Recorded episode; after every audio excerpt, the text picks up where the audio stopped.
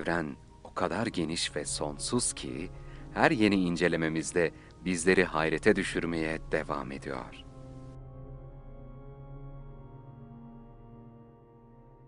Bütün insanlık uzayın sonu var mı diye merak eder.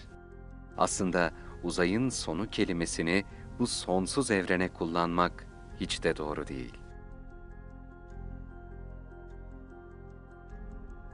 Derin uzayın karanlık vadilerinde keşfedilmeyi bekleyen öyle çok gezegenler, asteroidler, yıldızlar var ki şu ana kadar keşfedilenler bile bizleri hayrete düşürürken, bundan sonraki tarihlerde gelişmiş teknolojilerle yapılan araştırmalar sonucu yeni yapılan keşifler kim bilir bizi nerelere sürükleyecek. Uzay hiç de merak edilmeyecek gibi değil ki.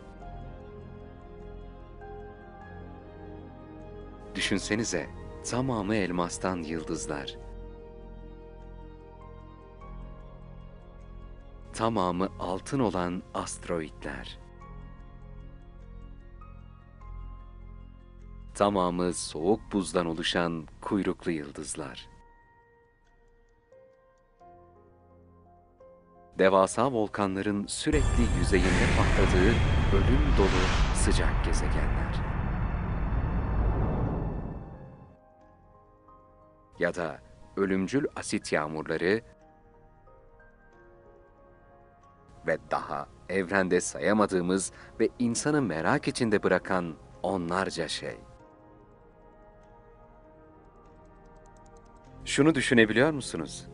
Derin uzayın güneş sistemimiz dışındaki öte gezegenlerine şu an dünyadan uçakla ulaşmaya çalışsak, ulaşmamız yüzlerce yıl ya da ışık hızıyla gitsek onlarca yıl sürecek. Şu an bir bebek olarak yola çıkmış olsak, oraya vardığımızda muhtemelen 100 yaşında olacağız. Tabii ki kaçınılmaz olan ölüm var ve bu pek muhtemel görünmüyor. Biliyorsunuz, ses titreşimleri kesinlikle yok olmaz. Havada ya da uzay boşluğunda varlıklarını devam ettiriyorlar. Eğer bu gezegenlere ses kendi hızında ulaşabilse, belki binlerce yıl önceki ilk insanın sesleri onlara yeni ulaşmış olacak.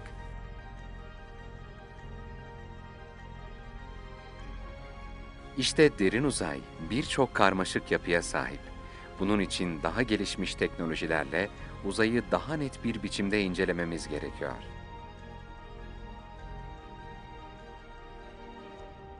Örneğin NASA, değerli maden yüklü olduğu belirtilen dev asteroide 2022'de insansız uzay aracı fırlatmaya hazırlanıyor.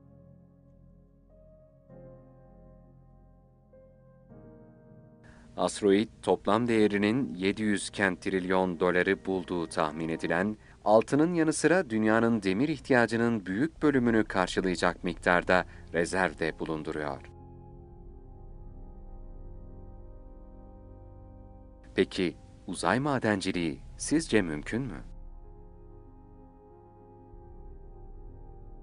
Eğer tahmin edildiği gibi Pisice 16'da bu kadar altın ve değerli metalin varlığı kesinleşirse, bu durum yeni bir soruya kapı açacak. Uzay madenciliği mümkün mü? 1967'de Washington'da kabul edilen ve 104 ülkenin imzasını taşıyan Dış Uzay Anlaşması uyarınca hiçbir özel veya kamu kuruluşu aydan ya da başka bir gök cisminden bulunan kaynaklarını işletemiyor.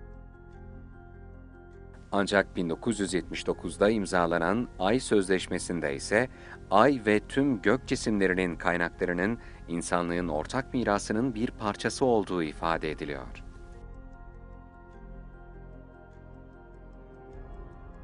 Buna göre bazı ülke ve özel kurumlar uzay kaynaklarının insanlığın yararına kullanılabileceğini savunuyor.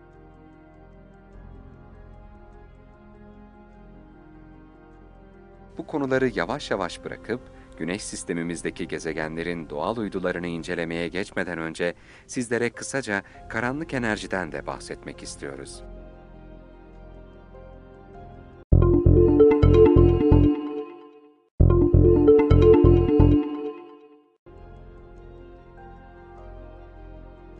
Karanlık enerji büyük patlamanın bir sonucu mu?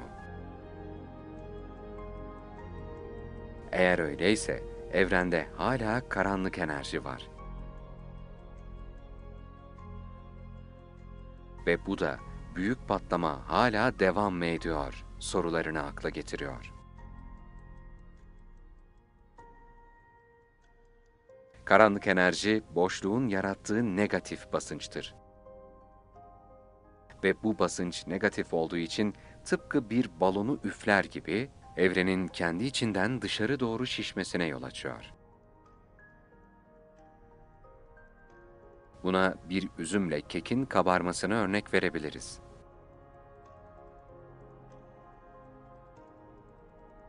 Birbirine yakın üzümler az uzaklaşırken birbirine uzak üzümler daha çok uzaklaşır.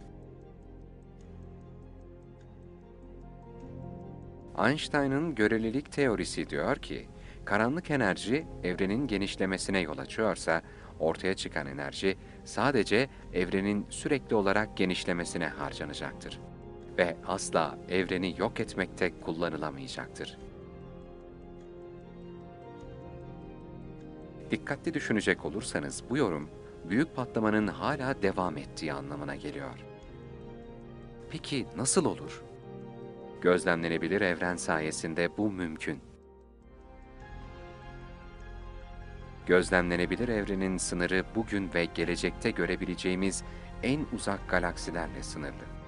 Bu da 90 milyar ışık yılı çapındaki bir küreye karşılık geliyor.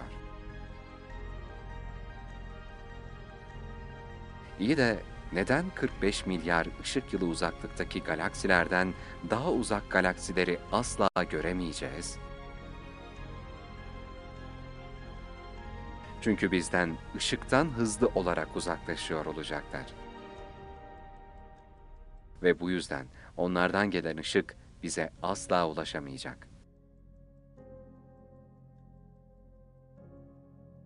Aslında en uzak galaksiler bizden ışıktan hızla uzaklaşmıyor. Ama 45 milyar ışık yılı uzakta o galaksilerle aramızdaki boşluk Mars'la Dünya arasındaki boşluktan çok daha büyük. Dediğimiz gibi, karanlık enerji boşluğun enerjisidir.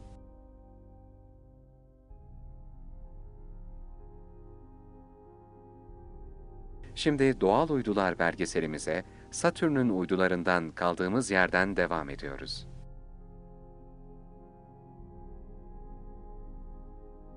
Satürn'ün etrafında en az 62 uydu dönüyor. Satürn'ün uydularının yapıları ve boyutları birbirlerinden çok farklı. Kimi tamamen buz, kimi tamamen taşken bazıları ikisinin de karışımı. Halkalı gezegenin etrafındaki dönüş süreleri ise yarım dünya yılından dört dünya yılına kadar değişiyor. Satürn'ün uydularından biri olan Titan, gezegenin etrafında dönen kütlenin %96'sını oluşturuyor. Bilim insanları başlarda böyle büyük boyutlu iki uydu olduğunu düşünüyor fakat diğeri parçalanmış ve hem Satürn'ün halkalarını hem de diğer küçük boyutlu uyduları oluşturmuş olabilir. Başka bir kurama göre ise sistem başta tıpkı Jüpiter'in Galilei uyduları gibi birkaç uyduya ev sahipliği yapıyordu.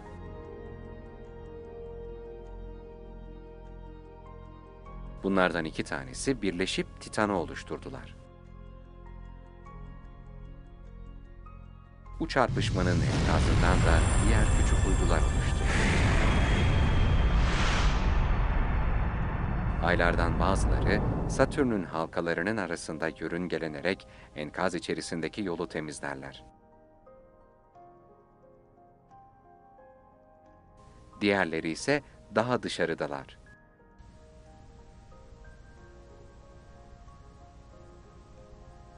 Birkaç uyduysa birbirine çok yakın hareket ederek etraflarında da dönerler.